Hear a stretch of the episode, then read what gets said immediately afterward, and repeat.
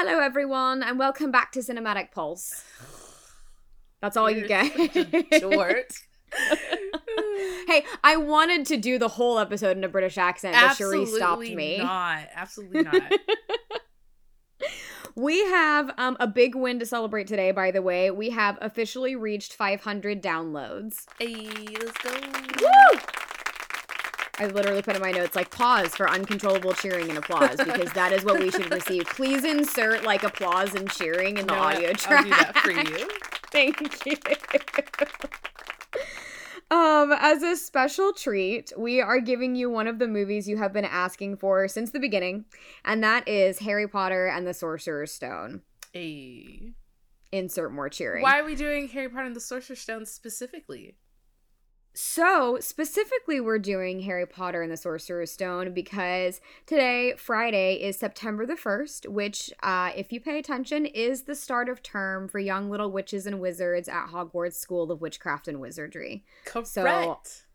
Also, to just like celebrate fall because fall doesn't start until you're watching Harry Potter again. Exa- I mean, fall doesn't start until August is over, so yes, absolutely correct. August is over.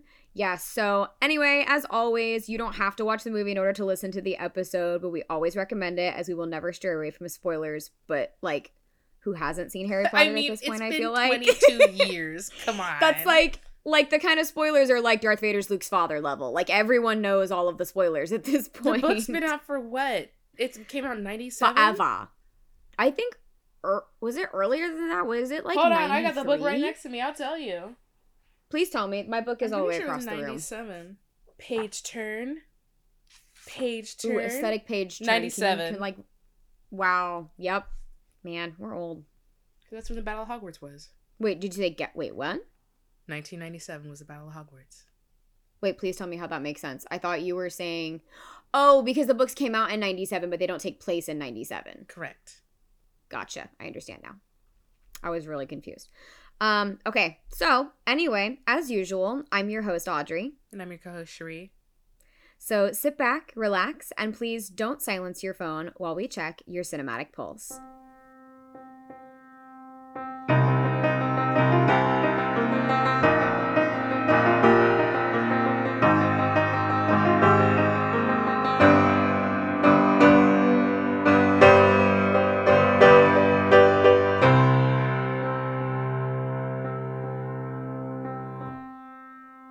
Okay, so um we're going to have to do things a little bit differently for this episode because like this movie has been done to death by by everyone. I mean, heck we had an HBO special uh just this past you mean what, Max? Christmas? okay, it was Susan? HBO at the time. I'm sorry for the mic clipping.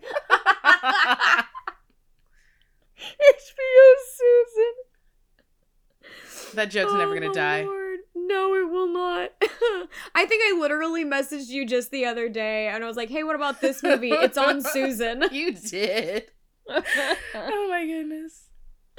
so, um, yeah, we had this special on HBO and where they even had like Chris Columbus and everybody on giving all the behind the scenes stuff. And oh, and we had the the redone version of Sorcerer's Stone on HBO, like the director's cut on HBO, um, where he had director's commentary. It was wonderful. Um, yeah, and that was Chris absolutely Columbus. excellent. hmm And I think they even did the extended edition too, with the bonus scenes, with the Mhm. cut, with the deleted scenes.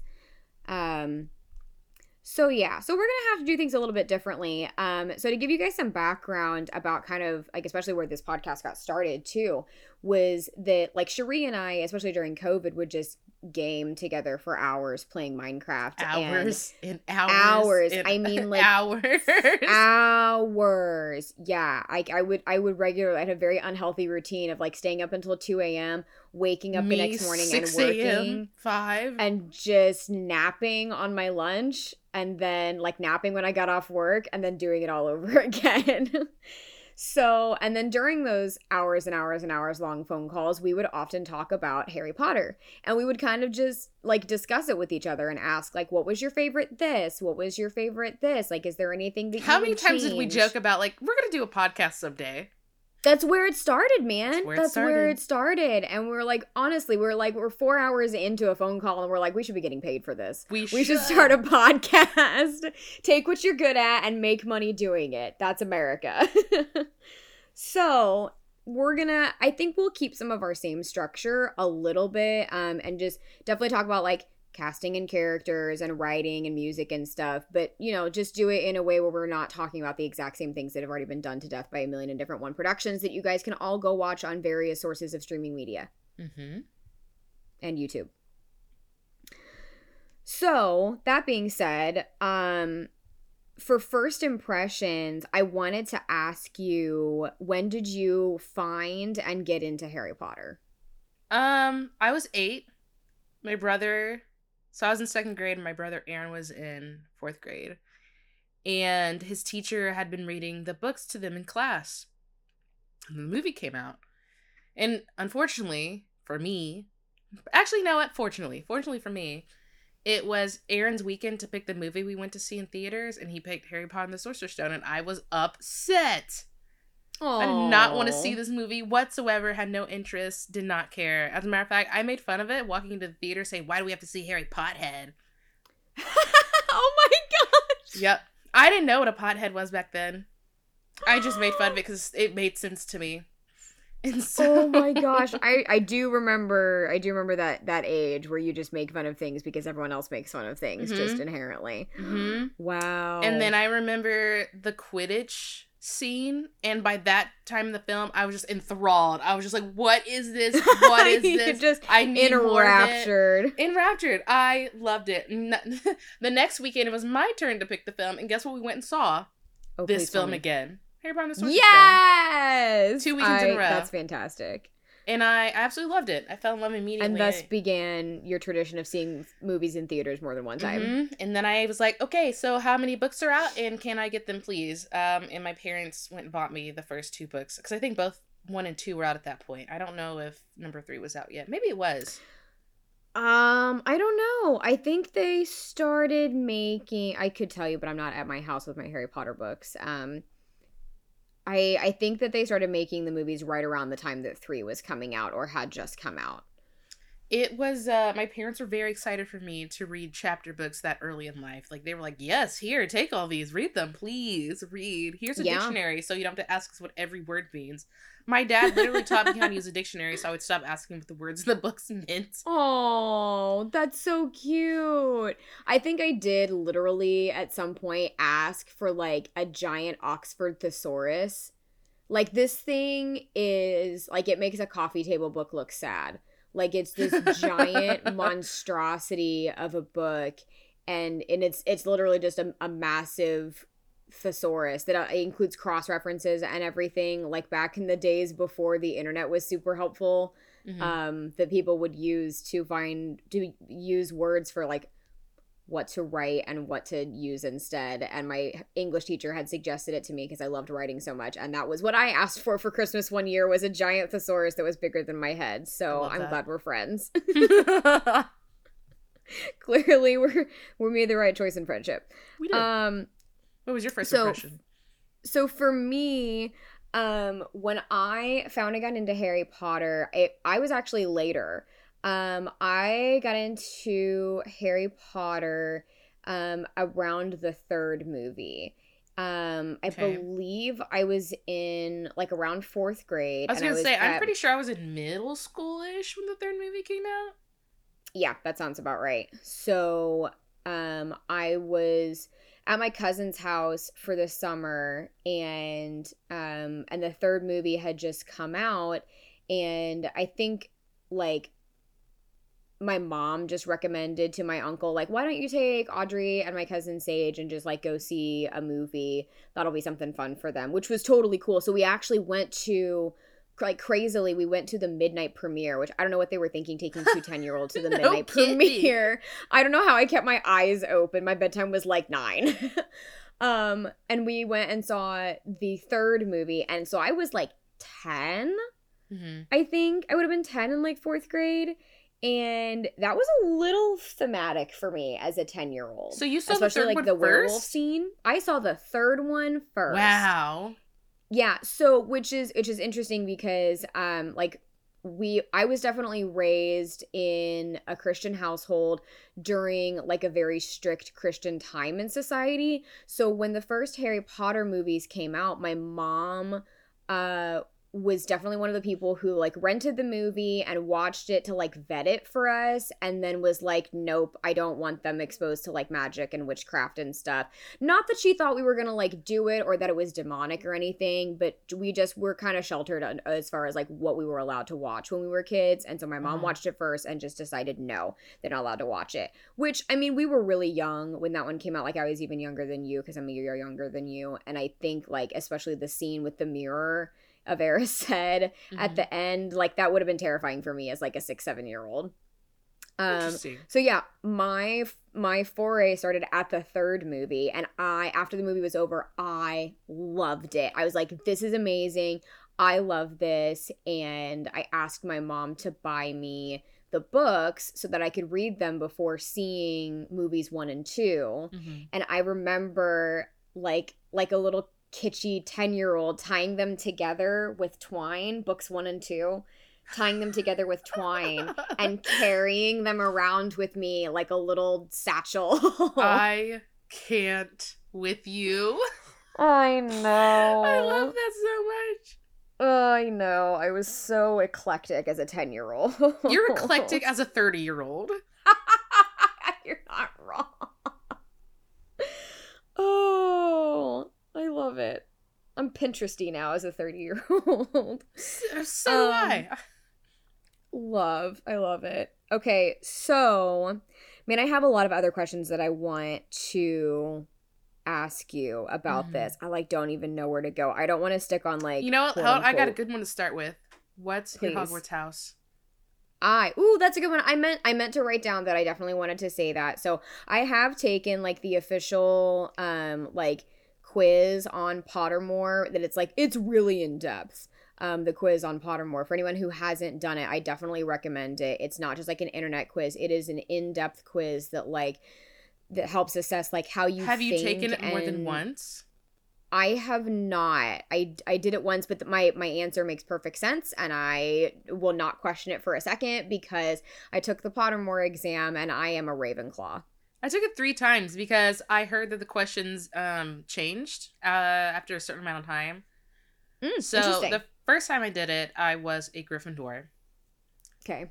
And sense. then the second time I took it, I was a Ravenclaw. Mm. And the third time I took it, and I took it one more time because it's like, well, I have to have the definitive answer now. And I took them over a course of I think eight years. So I took one. Oh wow! When it when Pottermore first dropped in my freshman year of college, and then I took it again like five years later and then I was Ravenclaw, and then I took it again two or three years later, and I was definitively a Gryffindor. I was Gryffindor the third yeah. time, so I was like, "This is it. i am gonna go with yeah. this one." I can see that. You're definitely a Gryffindor. And if anyone's ever seen my notes, which please subscribe to our Patreon because my notes are exclusive to our Patreon access. And trust me, everything that I write down does not make it into the episode. Mm-hmm. So if you've ever seen my notes, I am 100% a Ravenclaw. Oh, I'm yes. like if you've read the books, there are scenes where like Harry, Ron, and Hermione have to write a roll of parchment for class, and like Ron's agonizing trying to get to the bottom, and he's like writing really big, trying to fill up the space, and Hermione is already scribbling furiously on her third roll of parchment, and her writing's teeny tiny. That's me. That's you. I'm Ron Weasley. That's I'm me. trying to get that done. Yeah. I'm trying to get that done. Asking if you can peek off mine. No, you would never. I would never. Uh, I I like nah, to get the right answer. You're more. I was gonna say you're more like the the Harry version, who like paid attention more than Ron did, and doesn't need to cheat off Hermione, but is still agonizing over it. I am. I'm Harry, and I'm very interested in the things I'm interested in, and if I'm not interested, I do not care. Like I I care mm. enough to mm. get the good grade, like an A, but like I, it's not to the point of being obsessive, like Harry Potter or not Harry Potter, like into the Spider Verse obsessive. That's that's my level mm. of like the mm. way he feels about Defense Against the Dark Arts. That's how I feel about movies. Gotcha. Gotcha. Okay. So your interest is definitely um pigeonholed about certain things. Oh yeah. Psychology in movies. Psychology in movies makes sense. Those are interesting. Other questions that I had for you um cuz I know you did read a little bit of the book for this. You at least tried to. Which I've read the book. You're giving me way too much credit. I took the book with me. You're like the book existed at my I thought about the book.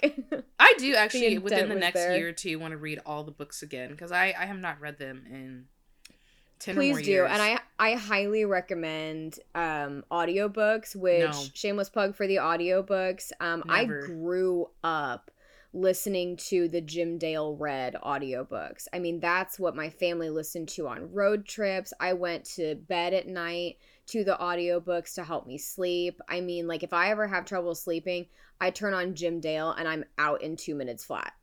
See, I don't do audiobooks because they make me tired and I can't focus on them. Like I just can't do it. Like if the book's in front of me, I can focus on that. But audiobooks, my mind wanders. I'm like, eh, I'm bored of listening to this. See, that's funny because like I use audiobooks kind of like I use podcasts where I just have them on in the background because I just can't stand silence. Like I need a little I hate bit silence of noise too, but I. I would rather listen to music than an audiobook and I will I don't know. I like podcasts are fine if I'm interested in the subject, but it just depends.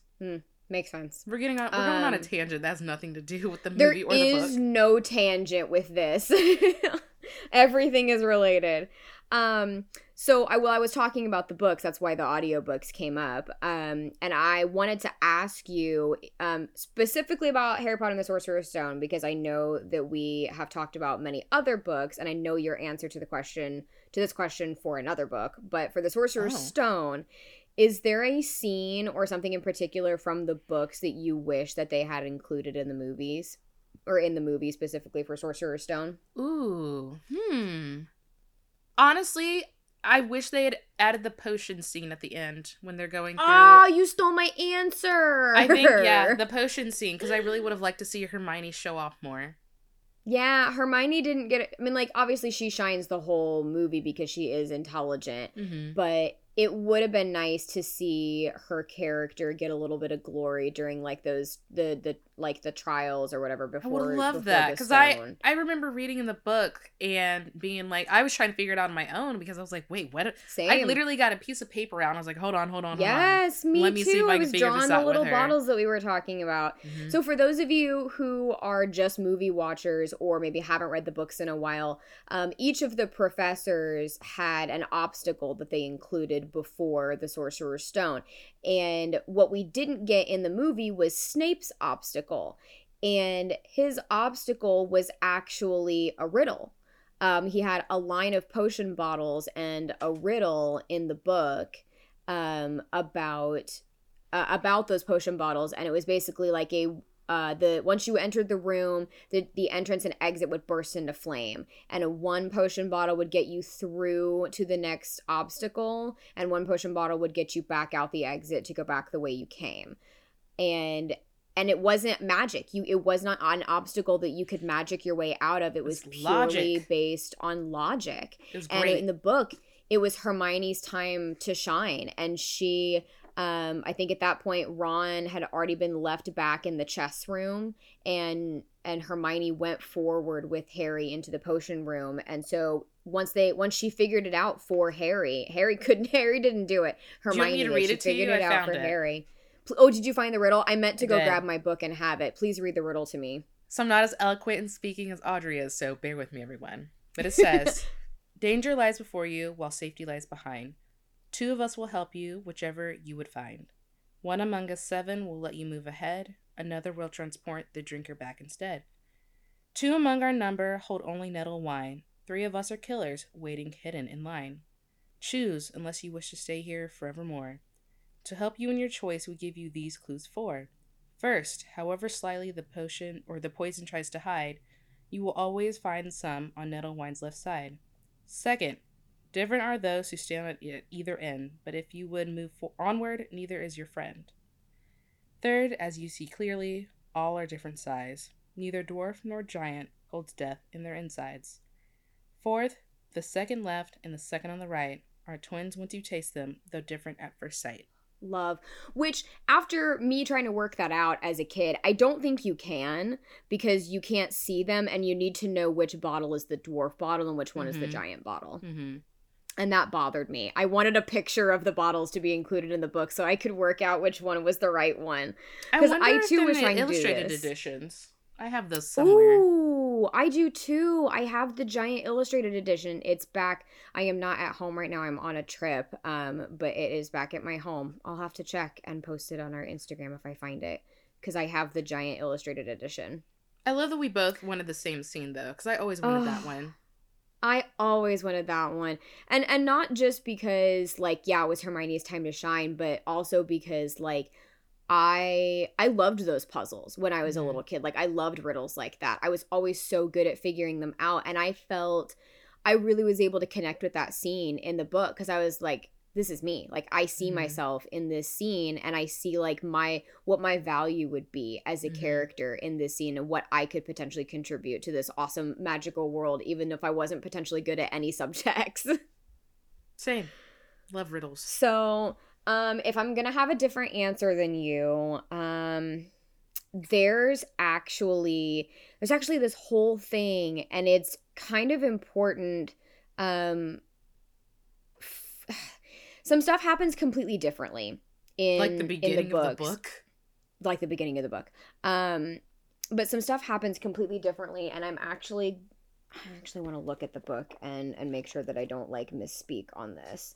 Um so how Harry, Ron, and Hermione find the find Fluffy is completely different in the book.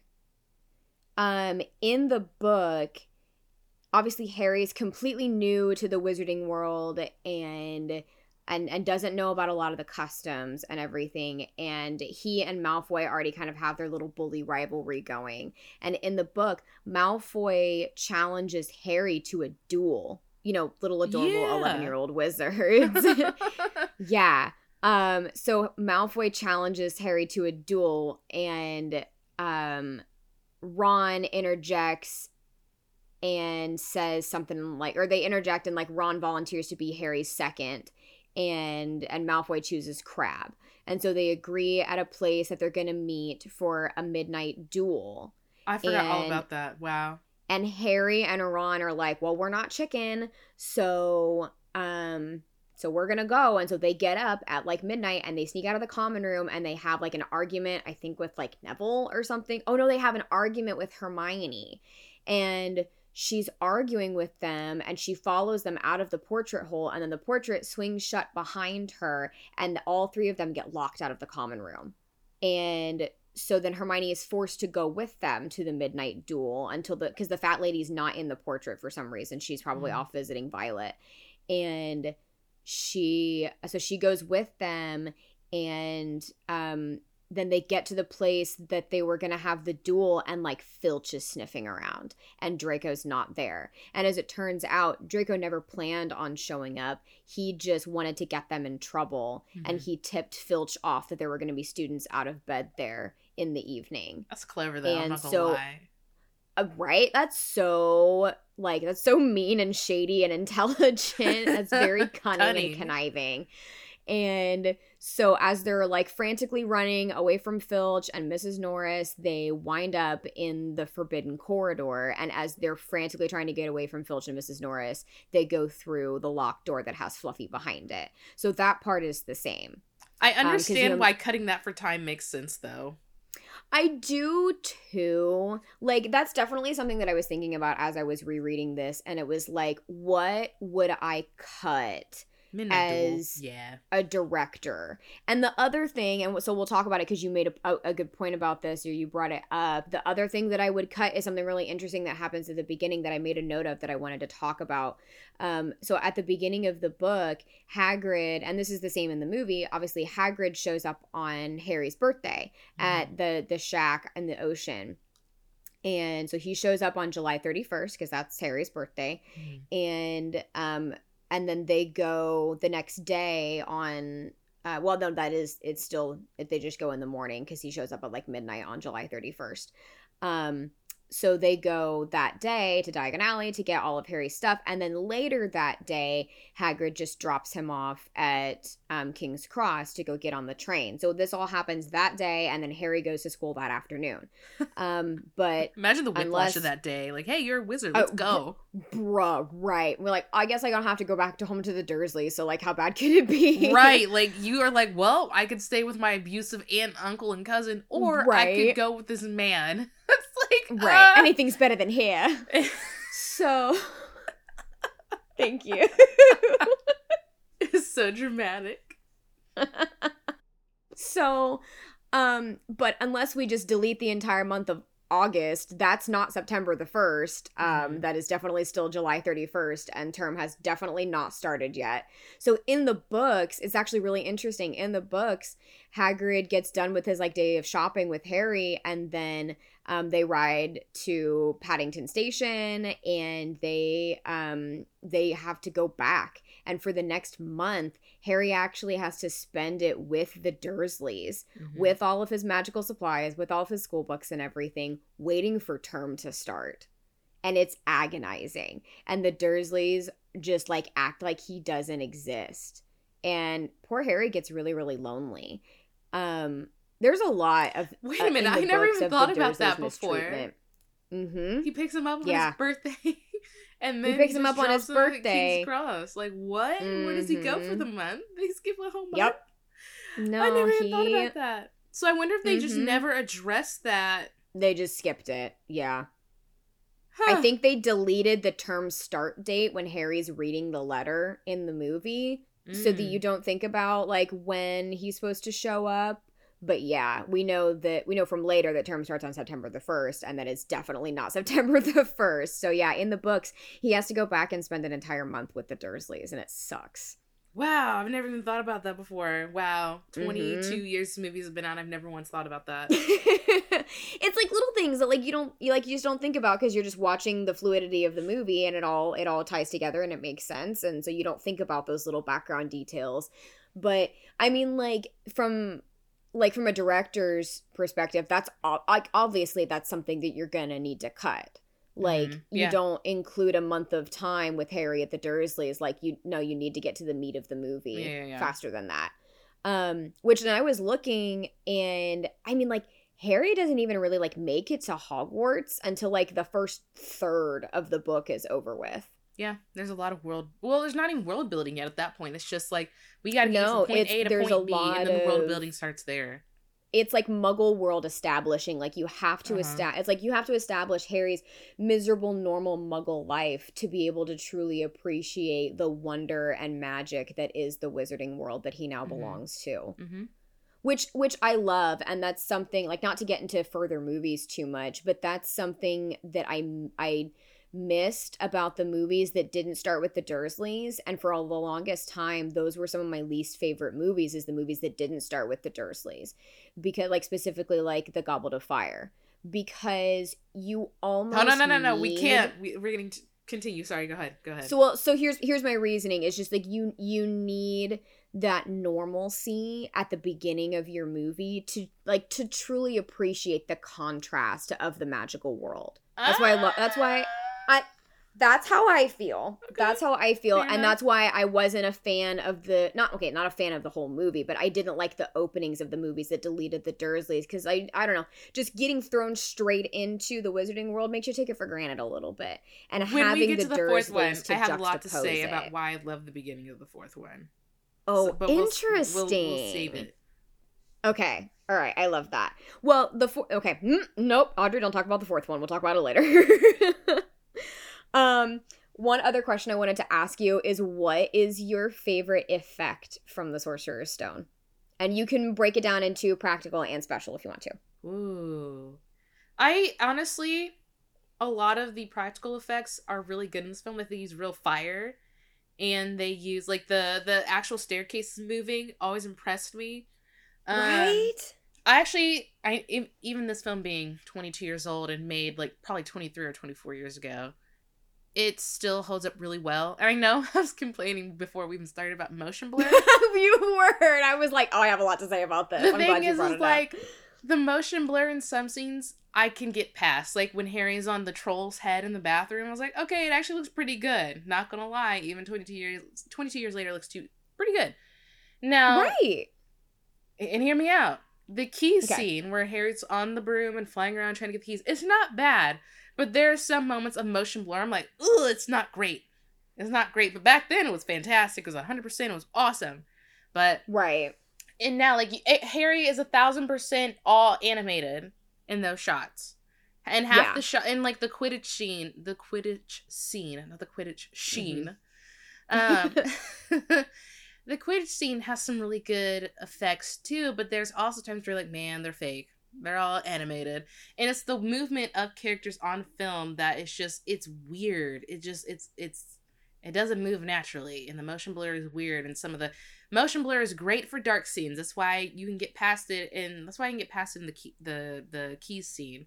But the Quidditch scene, some of them, I'm like, whew, that was 22 So it's ago. interesting that you bring that up, and I wanted to talk to you about this because I actually made a note about that. Because honestly, it wasn't until a like a few years ago when like TVs really started to get good that I noticed that those weren't real players.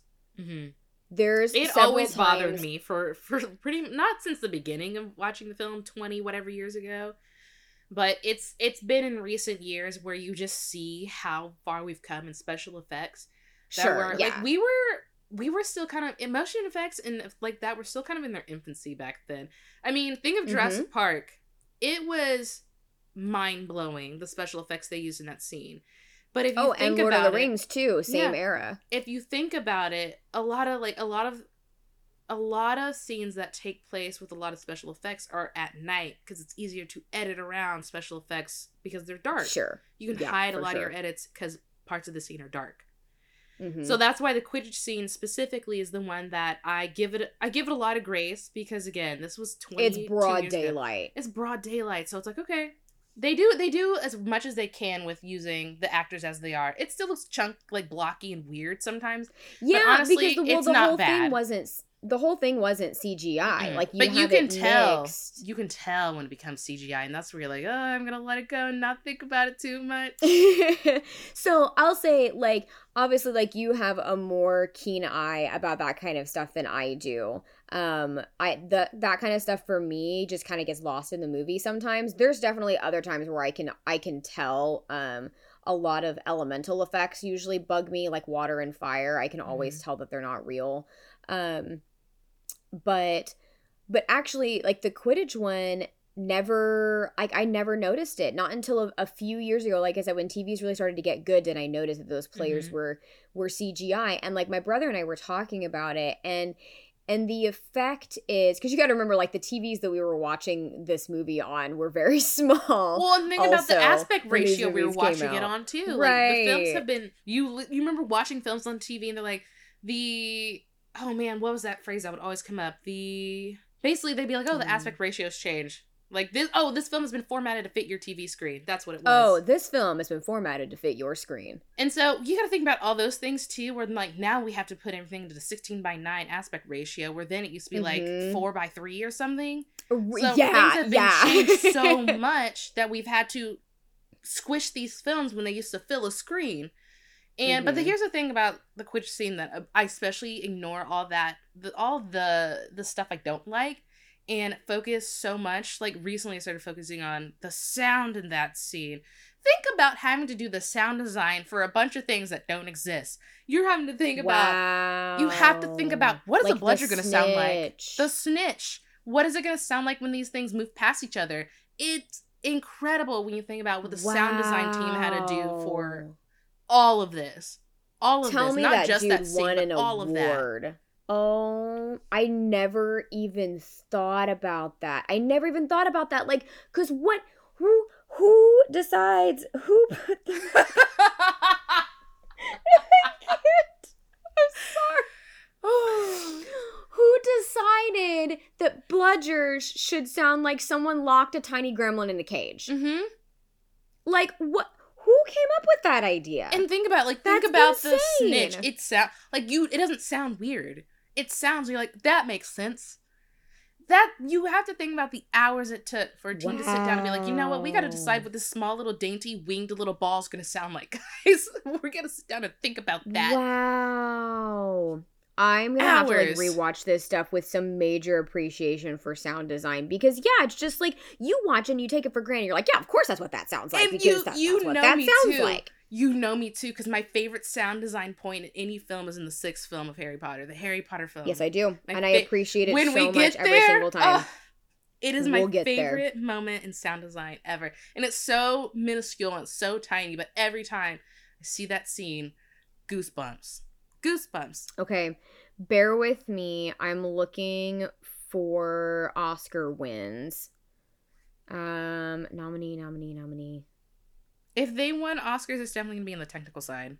Academy of Science Fiction. They won the Saturn Award for Best Costumes, Best Fantasy Film. They won a bunch of Saturn Awards. No, these are a bunch of like smaller things that were um, included, but it was nominated for three Oscars. Uh, one for Best Art Direction. It was Mhm. nominated for Best Costume Design, and then obviously because the King, Best Music by Oh, John yeah. Williams.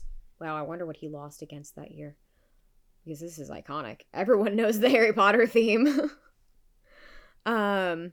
So yeah. Anyway, no. I wow. I can't believe their sound design didn't get something because that's insane. I don't know. Underappreciated, man. Wow. So I, I was just gonna say, like the like the thing specifically about like the Quidditch scene that I personally like is using the motion blur. I feel like is actually a way to hide your CGI. Oh yeah, that's absolutely what it's for. and and I I thought that the way that they did it was really good. I mean, heck, for it to hold up for twenty years until our TVs got really good to catch up with it, that's that's impressive. You know, for C- for CGI, like so I don't know. I me watching the Quidditch scene and like just now being able to see that there's CGI, and then the other scene too that they use the same CGI and motion blur tactics for is the first flying lesson, and they use it for Neville. Neville Yeah. and most of that scene is CGI. Yep.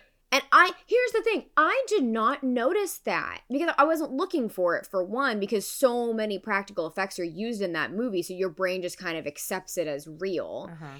And I wasn't looking for it because the other thing was and usually this is the thing that my eye will catch, but the ragdoll physics were spot on. Oh yeah, they're very good. They're very very The good. The CGI had weight to it. I was in I like I'm still impressed That's with, the, with why. the Neville scene. I give so much credit to this film when it comes to motion blur because I mean I, I believe I was watching um something behind the scenes of Harry Potter where Chris Columbus was talking about the troll scene when they're in the bathroom and he's like Mhm. obviously it's not Dan up there so we had to create a Harry Potter and you have to think well the way he moves that's he moves like it's really a person you know it's Mhm. really good you you have to give credit where it's due because you have to motion blur a non-real character and make them look human and move like a human there's a lot that goes into that and like big ups to the animators because y'all are doing Yes. it Man. So, but I guess back to my original question, like what um what was your favorite effect? Practical slash special. Either or. practical i still i really impressed with all the fire usage especially at the end um when it's harry versus voldemort quirrell spoiler Ooh, spoiler Yeah, because that's all years. real real fire in the Mhm, mirror all real fire. room. um honestly i just love uh, the golden snitch it looks so good Oh, it does. and it sounds so good I love this. it just oh it's such a crisp good sound I'll give you one of mine. One of my it's so hard to pick, but like when I think about practical effects of this movie, I think about the one that that mind boggles me the most and and I'm I'm sure everyone knows about this one, but just in case you don't, it is the candles in the Great Hall. oh yeah yeah yeah yeah yeah there are for those of you who don't know, um in the Great Hall scenes where there are candles, like the Halloween banquet, um, the candles are real. imagine sitting them- under those They have every single one of those hundreds of candles, probably a thousand candles or more, trussed up to the ceiling on like fishing wire, Mhm. basically, with not to mention on pulley systems Mhm. that cause them to really give the appearance of floating up and down. Beautiful. And on top of that, the candles are really lit. And they're wax drip candles because you can't just have regular old candles in the sky. Mhm. You have to have like very Victorian, uh, Dickensian wax drip candles. So all of the actors are actually having like hot wax drip down on them during those big Great Hall scenes because those candles are real. And I, I, mm, I just every time I think about that, and I'm like the effort that went into something as simple as having floating candles in the. Great Hall. the The grueling at, like, hours. which nowadays we would nowadays we would just CGI that and it would be easy Mhm. and you'd never think twice about it.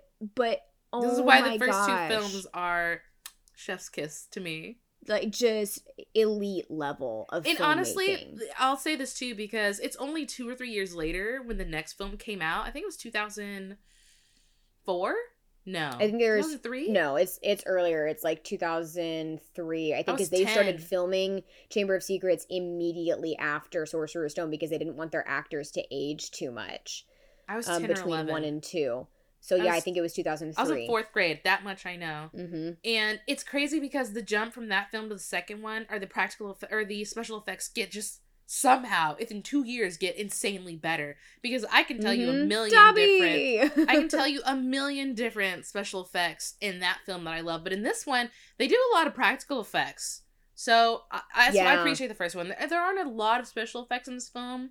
I'm like, oh yeah, that one stood out to me. But I mean, it's magic. There's so many things. Um, but I feel like so it's honestly what makes this film so special is just really it's filmed very well. It's very it's filmed very smartly well. Like mm-hmm. they they do And things in such a way. effort. Yeah, there's a lot of effort in it, and they're just really smart with how they film because obviously you're this the castle's not real. It's a miniature. They built a miniature And and, they Hagrid's filmed it. Hagrid's not a giant. right, he's standing on stage. they had to do right they had to do like just old school special effects and and and distance work also when you have all of them in the same shot Mhm. and everything um like oh i have some stuff to talk about once we get to lord of the rings but they do similar stuff to like what peter jackson did Mhm. to like make gandalf look enormous next to hobbits Yep, a lot of the Harry Potter sets are miniatures that are filmed around.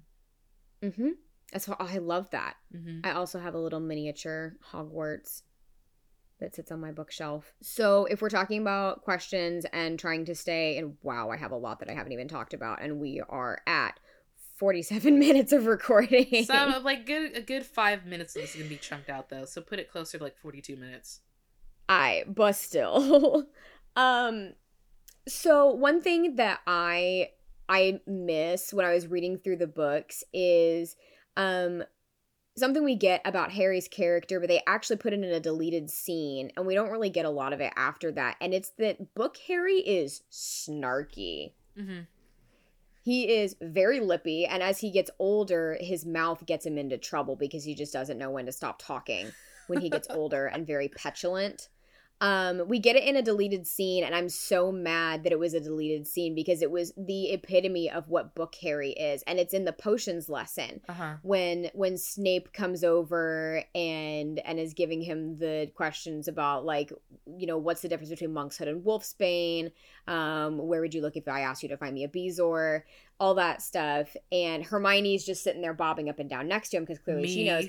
They deleted the the scene where he goes clearly Hermione knows But here's the thing: Freeform, formerly known as ABC Family, always gave us the bonus scenes. Yes. God bless the ABC Family Harry Potter movie marathons because they gave us the deleted scenes. And that was the first time I saw that. And I was like, yes, that's the Harry that I Mhm. know from the books. And I wish we got more of that in the movies because I love that Harry's snarky. I got a question for you. It gives.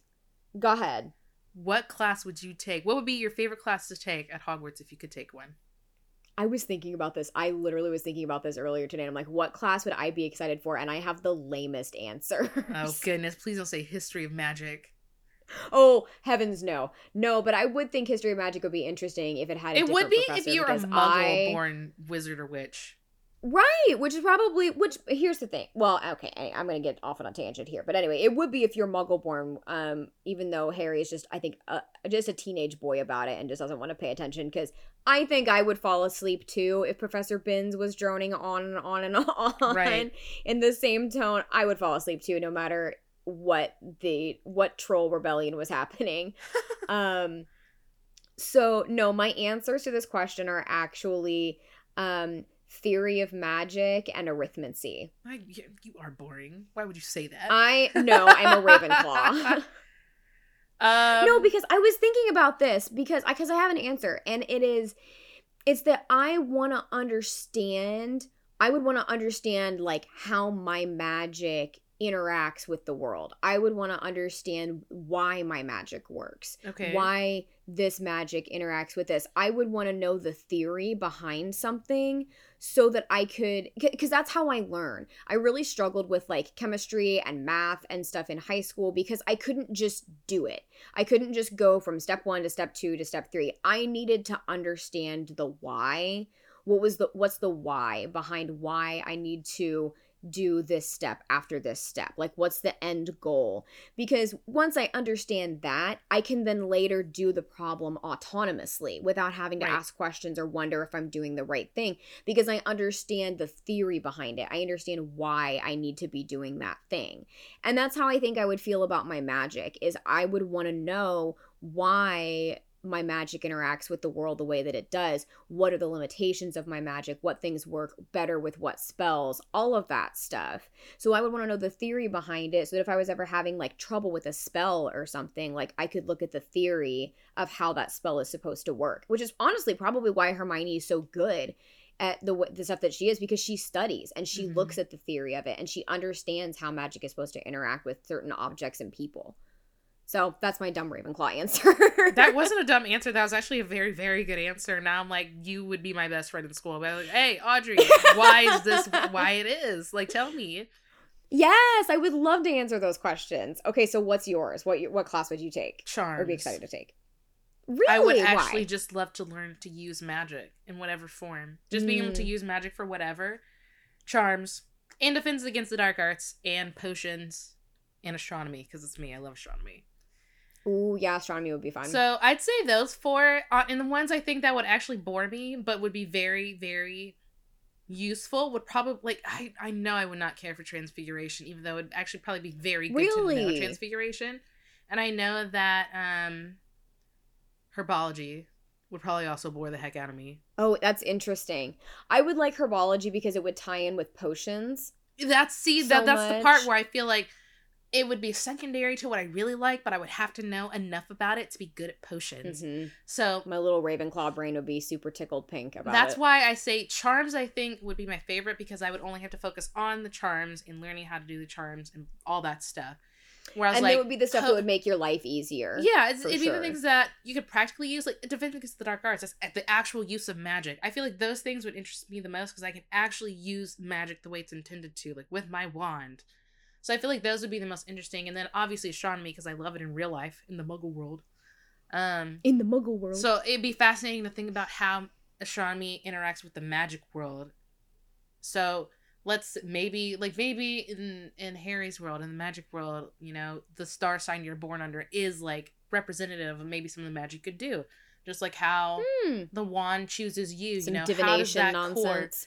Right. How does the core of your want interact with you and maybe your star sign? Like, I those are the things like I would want to learn about because I mean it's not too different from you where you want to learn how magic works with other magic. Where I'd be like, okay, well I want to Mm, learn You're how just looking at of- it from a different Yeah, perspective. how- how That's your this Griffin claw brain. Yeah, see, it's the other, it's the secondary part of my brain. So yeah, I'd say Mhm. charms would be the one I'd be most excited to learn about. I like that.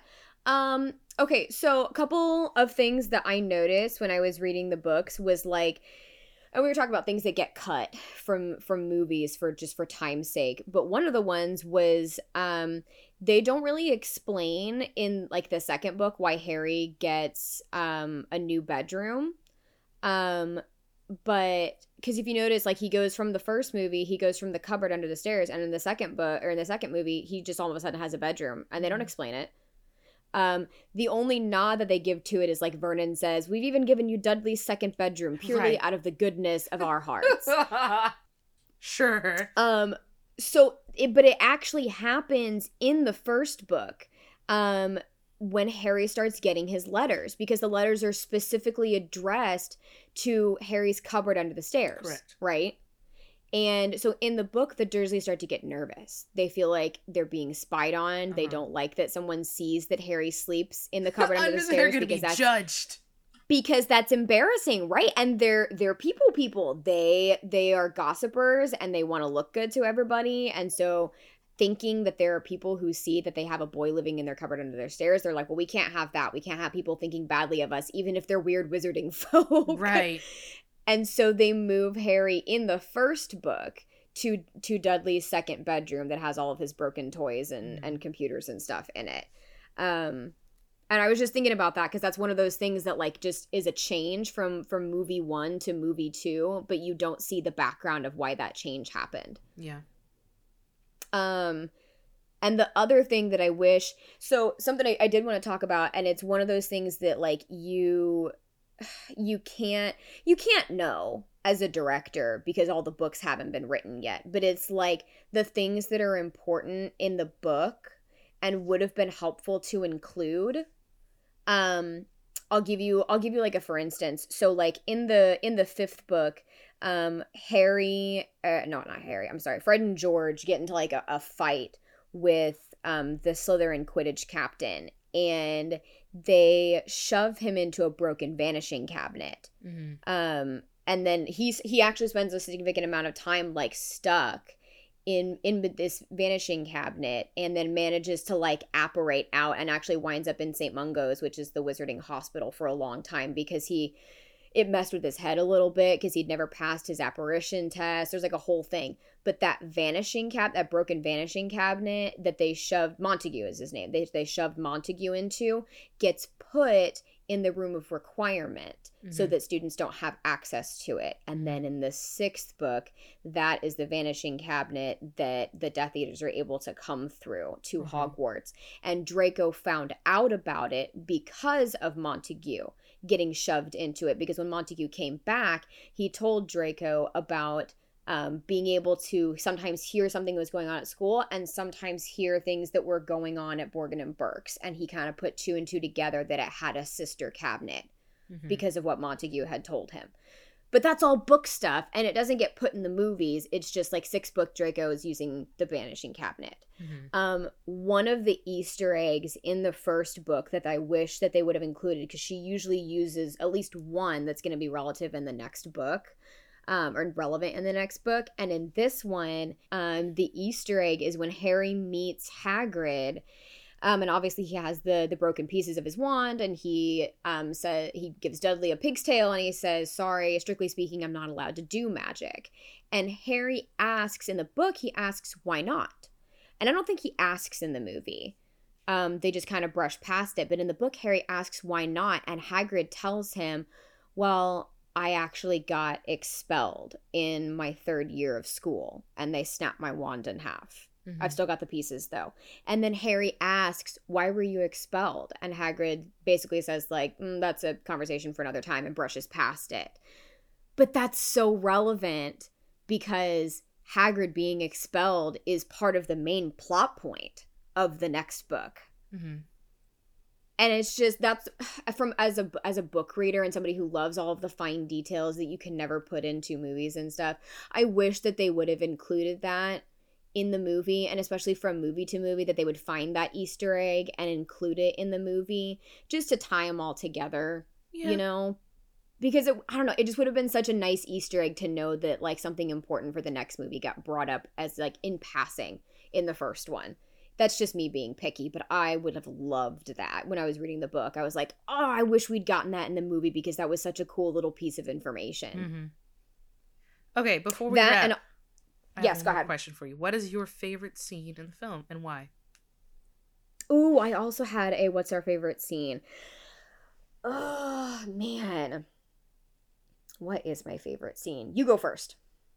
I I have to split it between two because they're both very important moments for Harry and his history. So one is the wand shop scene where he's getting his wand because Mm, I knew you were gonna say that. that is the first one I really really enjoy because there's a lot of things because we're getting introduced to the magic with Harry at the same time, so it's all wonderful and magic magical to us as well. But I always love the moment where Ollivander is like, "Hmm, I wonder if this wand is going to interact with Harry." Mm. And what I love is he contemplates it, and he's shrouded in darkness while he thinks about it, and like, so good, because there's a lot of darkness in that history of those two wands, and he's Mhm. about to like Yeah. I'm handing your future into you. Like you are now going to be you're already connected to Voldemort. Now I'm gonna double it up. So always Mm. really loved that scene in the moment where Harry puts the wand in his hand and the music, like that choral music along with like the light and the movement of the air around him. Oh, stunning. Beautiful scene. Love that scene. The other one is when they're in the woods in the Forbidden Forest when they're getting their Mm. punishment. That scene where Harry comes face to face with Voldemort for the first time, and um, what's the centaur's name? Remind me, I'm blanking. Firenze.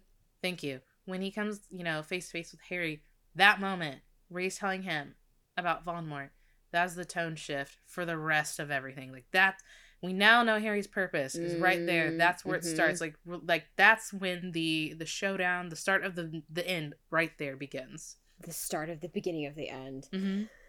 The beginning of the Mm, end. Those are good right answers.